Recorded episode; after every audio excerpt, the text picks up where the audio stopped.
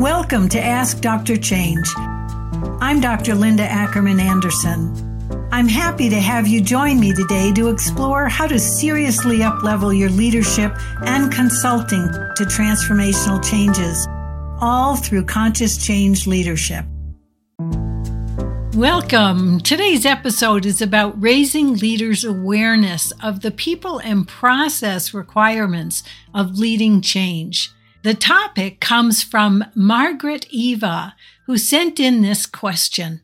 How do I help leaders to see the people and process, especially process, instead of just content? It's a great question, Margrete Eva, and it's an important one for many change consultants who are not specifically positioned to influence leaders in the jobs you currently hold. For me, leaders need to expand their understanding of leading change beyond just getting the solution.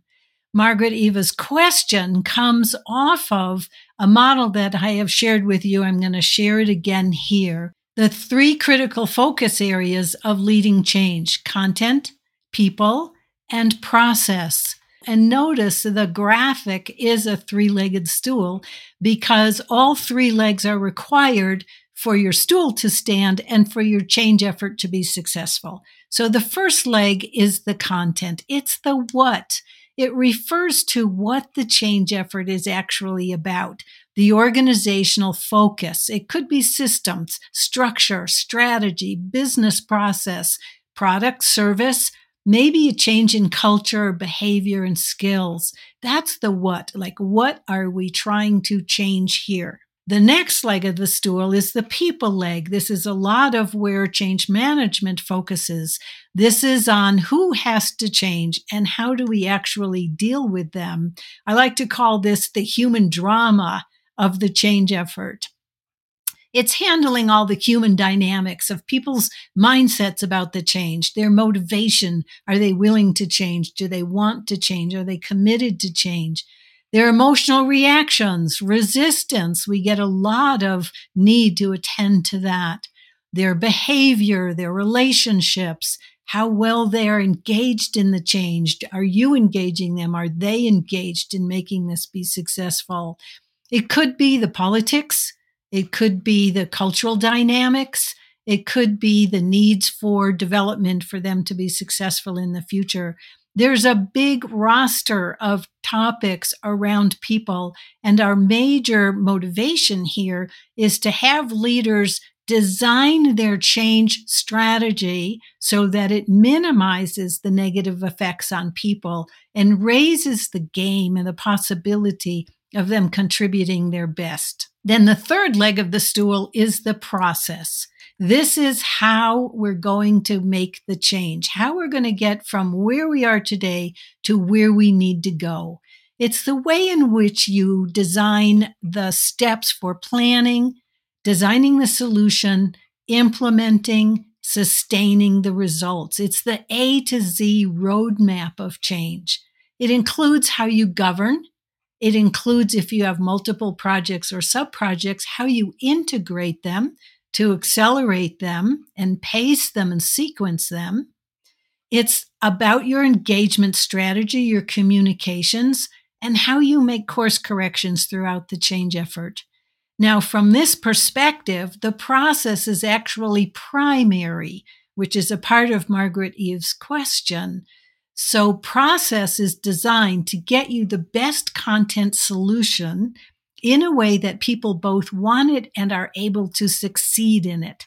So the process piece is really important here because change is a process. It's not an event. It's not just give me a solution and get it in place, which is a lot of what traditional leadership thinks about change. God, I need to make this change, give it to a project team, appoint a project manager, get the solution designed and put it in place, deploy it. Well, that's a very limited view of what's required to lead change successfully. So, Margrete Eva's question is how do we get leaders' attention about expanding their awareness so that they can see It's more than just getting the right solution. It's also about the people and the process, which they need to have their fingers on. It can't just delegate it to a team.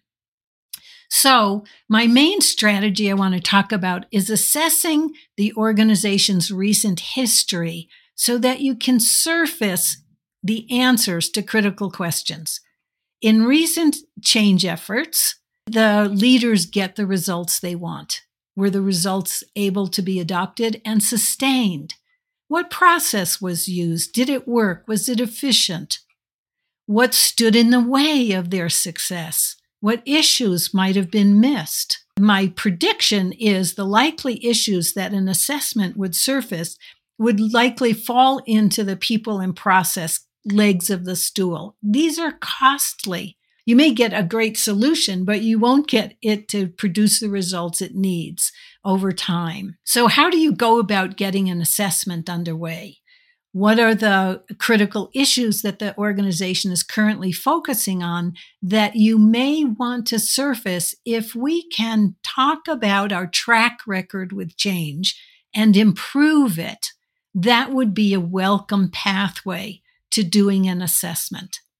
So you would be assessing obviously various topics related to content, people, and process, and interviewing people who have had a leadership position as well as the recipients of change and middle management. They have an impact on how change is run in the organization. How can you raise the issue of obtaining better results? again, through an assessment, it doesn't have to be wide scale. I would suggest more face to face rather than a survey so that you can actually get people's thinking, you get people's language that can be put into a thematic report about the people and process issues that the changes need to embody and expand on than they have in the past. Another question I would ask you to think about is what are your leaders' pain points? What do they listen to? What gets their attention? I often say, what's their currency? And I'm not talking about money. It's like, what really do they pay attention to? If you don't have those answers, who might? Who has access to the leaders? Who has their ear? And do you have access to them to raise the particular possibility of strengthening the way in which changes are led in the organization? So, what are their pain points? And do they relate just to we got the wrong solution, or people didn't want it, or we didn't get sustained benefits, or it took too long, or it was too costly? Um, and in the context of leading change is helpful but it's also important in general strategically to understand what the, your leaders pay attention to. And then how to get the questions to them. Now, another strategy to consider is expanding leaders' awareness of what it takes to lead, especially transformational change, through your executive and leadership development curriculum. Are leaders being taught about leading change beyond project management? Are they exploring the possibilities for becoming really effective change leaders in the organization? Is it possible to build in change leadership, especially conscious change leadership, skills, strategies, competencies into existing curricula in executive and leadership development? These are important things to understand so that the development of change leadership has legs in various places in the organization, not just through you as a consultant, but other areas, which also I would surface performance leadership, performance management uh, as another avenue to influence putting in change leadership capabilities. So, in attending to people and process, it's important to get the attention and engagement of your project managers and your change managers. How are they positioned? What do they pay attention to? Are they attending to process? Certainly, change management is attending to people, but does their attention go beyond resistance, adoption, and training? because there are so many other people dynamics, again, the human drama that need attention. So it's not just leaders that we may need to expand their awareness, it's also project management people and change management people. The three legged stool relates to all of them. And so, how can each expand the services that they apply when they apply it in the process of leading change so that they can add greater value? Another question I have is how can human resources play a part? We frequently have conversations about human resources becoming much more strategic partners with the executive team around the issues they bring to the table that can support better performance in the organization. How about performance of change, performance of achieving sustained results, and then certainly the development of capabilities at all levels in the organization? from your employee base, your frontline supervisors, middle management, upper management, and senior management. HR can have a very strong play in how they can support the organization to do better with change, to raise its track record. And so, how can HR be helpful? And do they have the ear of the senior executives when major changes are being launched? it's important to think about the changes that may be underway now or on the horizon so that now would be the time to attempt to improve them, strengthen the approach, expand the process and the strategy. And so it may be very timely if major changes are happening or being planned in the organization to raise the call for how do we get better results faster and less costly right? And the Change Leaders Roadmap, Conscious Change Leadership, and the Three Legged Stool are all avenues to support that outcome. I want you to think about the big picture that's surrounding the changes being made. How else can you influence them?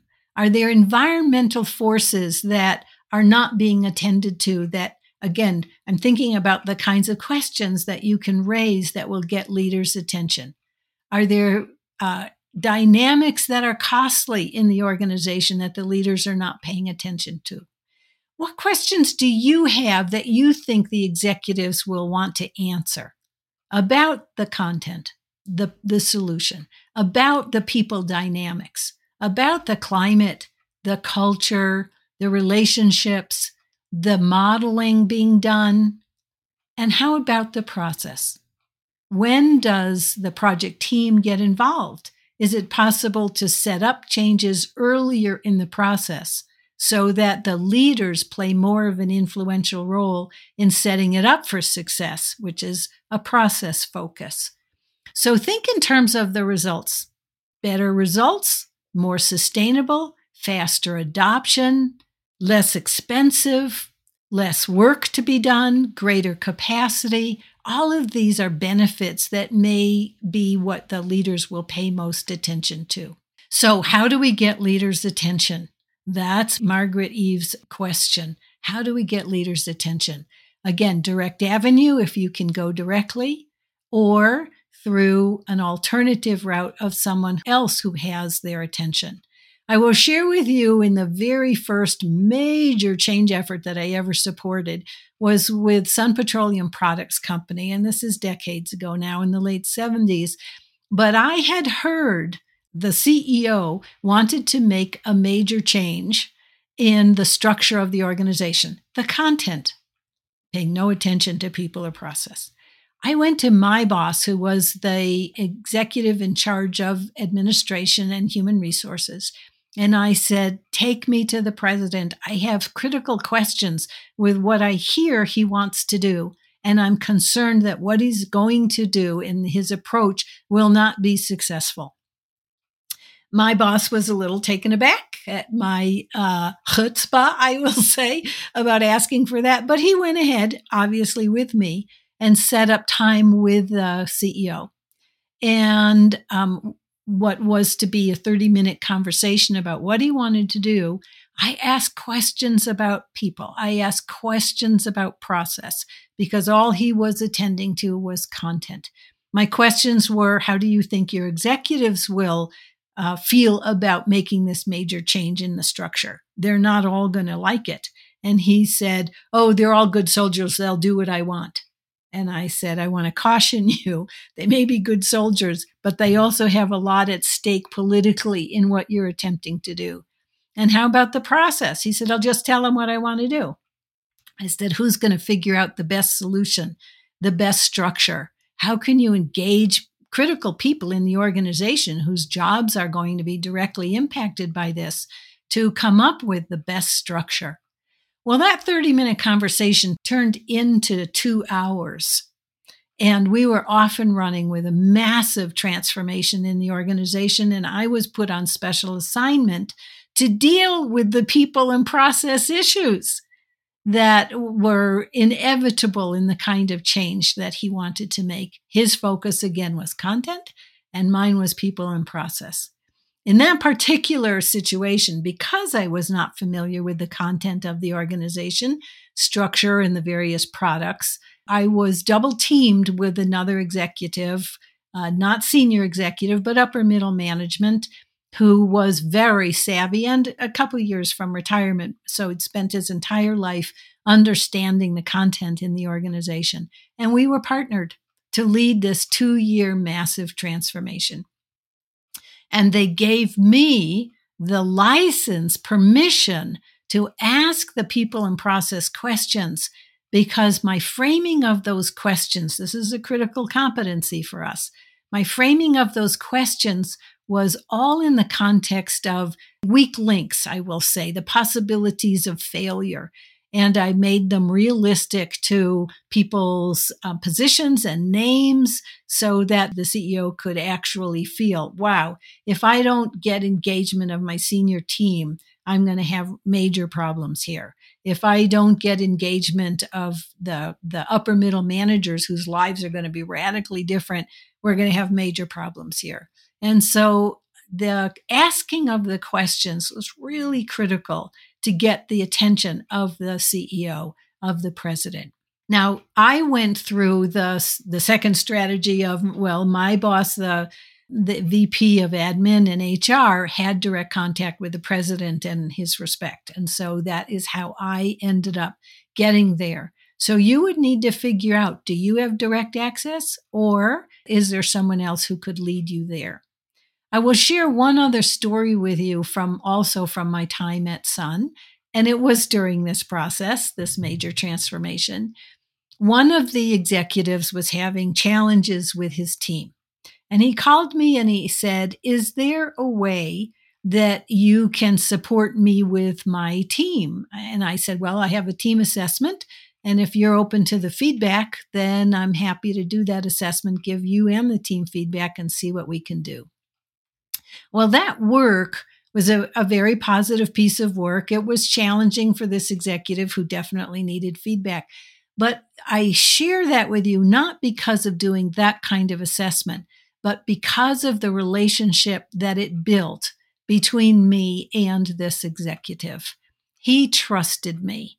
He knew I would respect the data, give the feedback in a way that he could hear it, and that I would support his team to be more effective and therefore his whole department, which was major, um, to, to be more effective in the organization. So we built a strong relationship through a different door, not a direct, you know, relationship to start with, but because of that team assessment.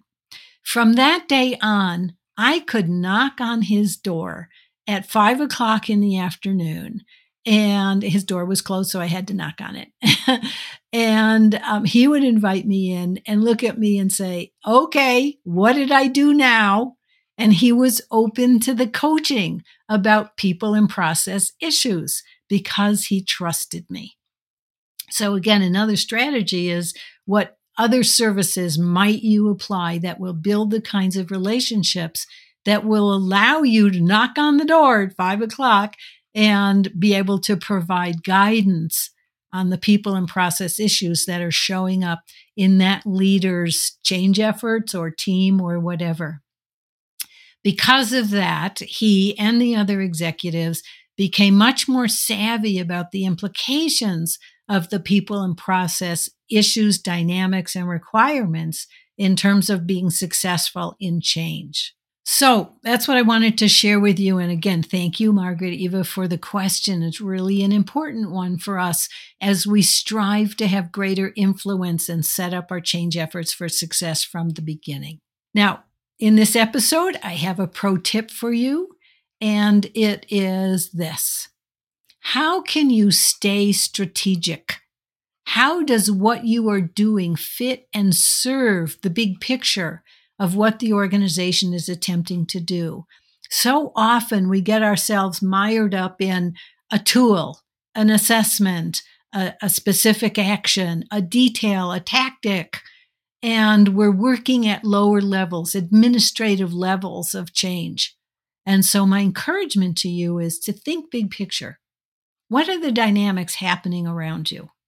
What's required? What might be missed that isn't being seen? What questions need to be asked? This is an important way that you can be seen differently, have more value, be able to contribute on a larger, more strategic level, and therefore be seen and positioned as a more strategic player when change efforts are being launched. So, being strategic, I would encourage you to think about what does that mean? How can I do it? Who else can influence my development as a strategic thinker in this organization? What questions aren't being asked? What's being missed that if we could shed light on it would have a significant leveraged impact?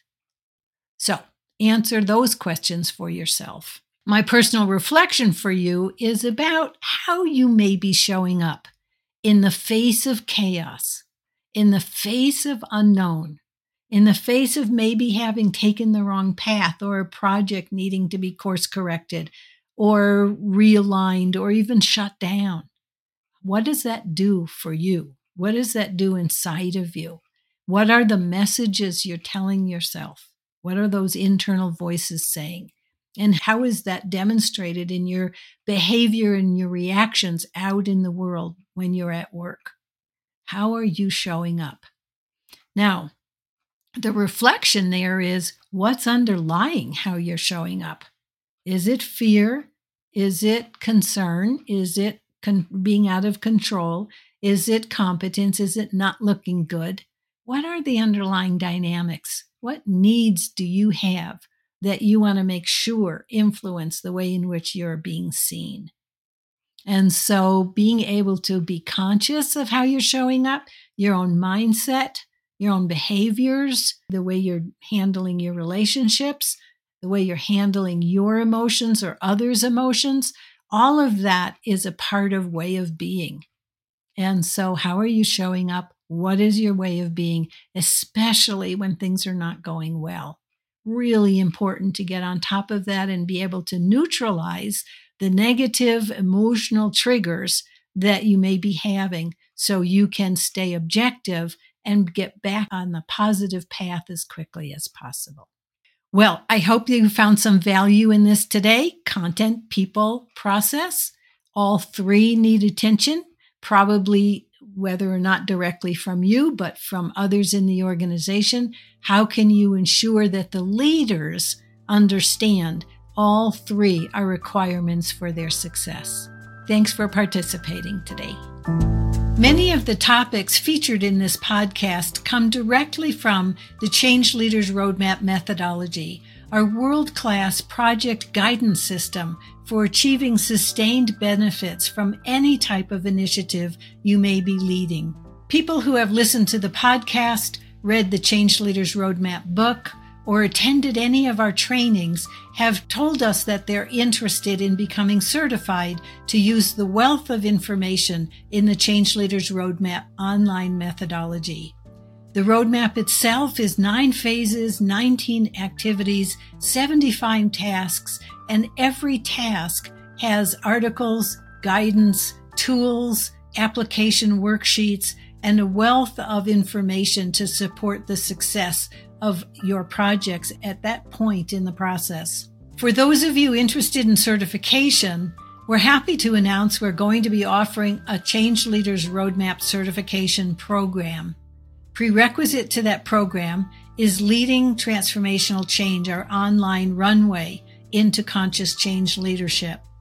For those of you interested in learning more about the certification program, please go to beingfirst.com forward slash CLRM. I hope you'll look into it. Thanks for spending some time with me today. I hope you gained some valuable insights for your work. Please send me your questions and challenges by going to askdrchange.com.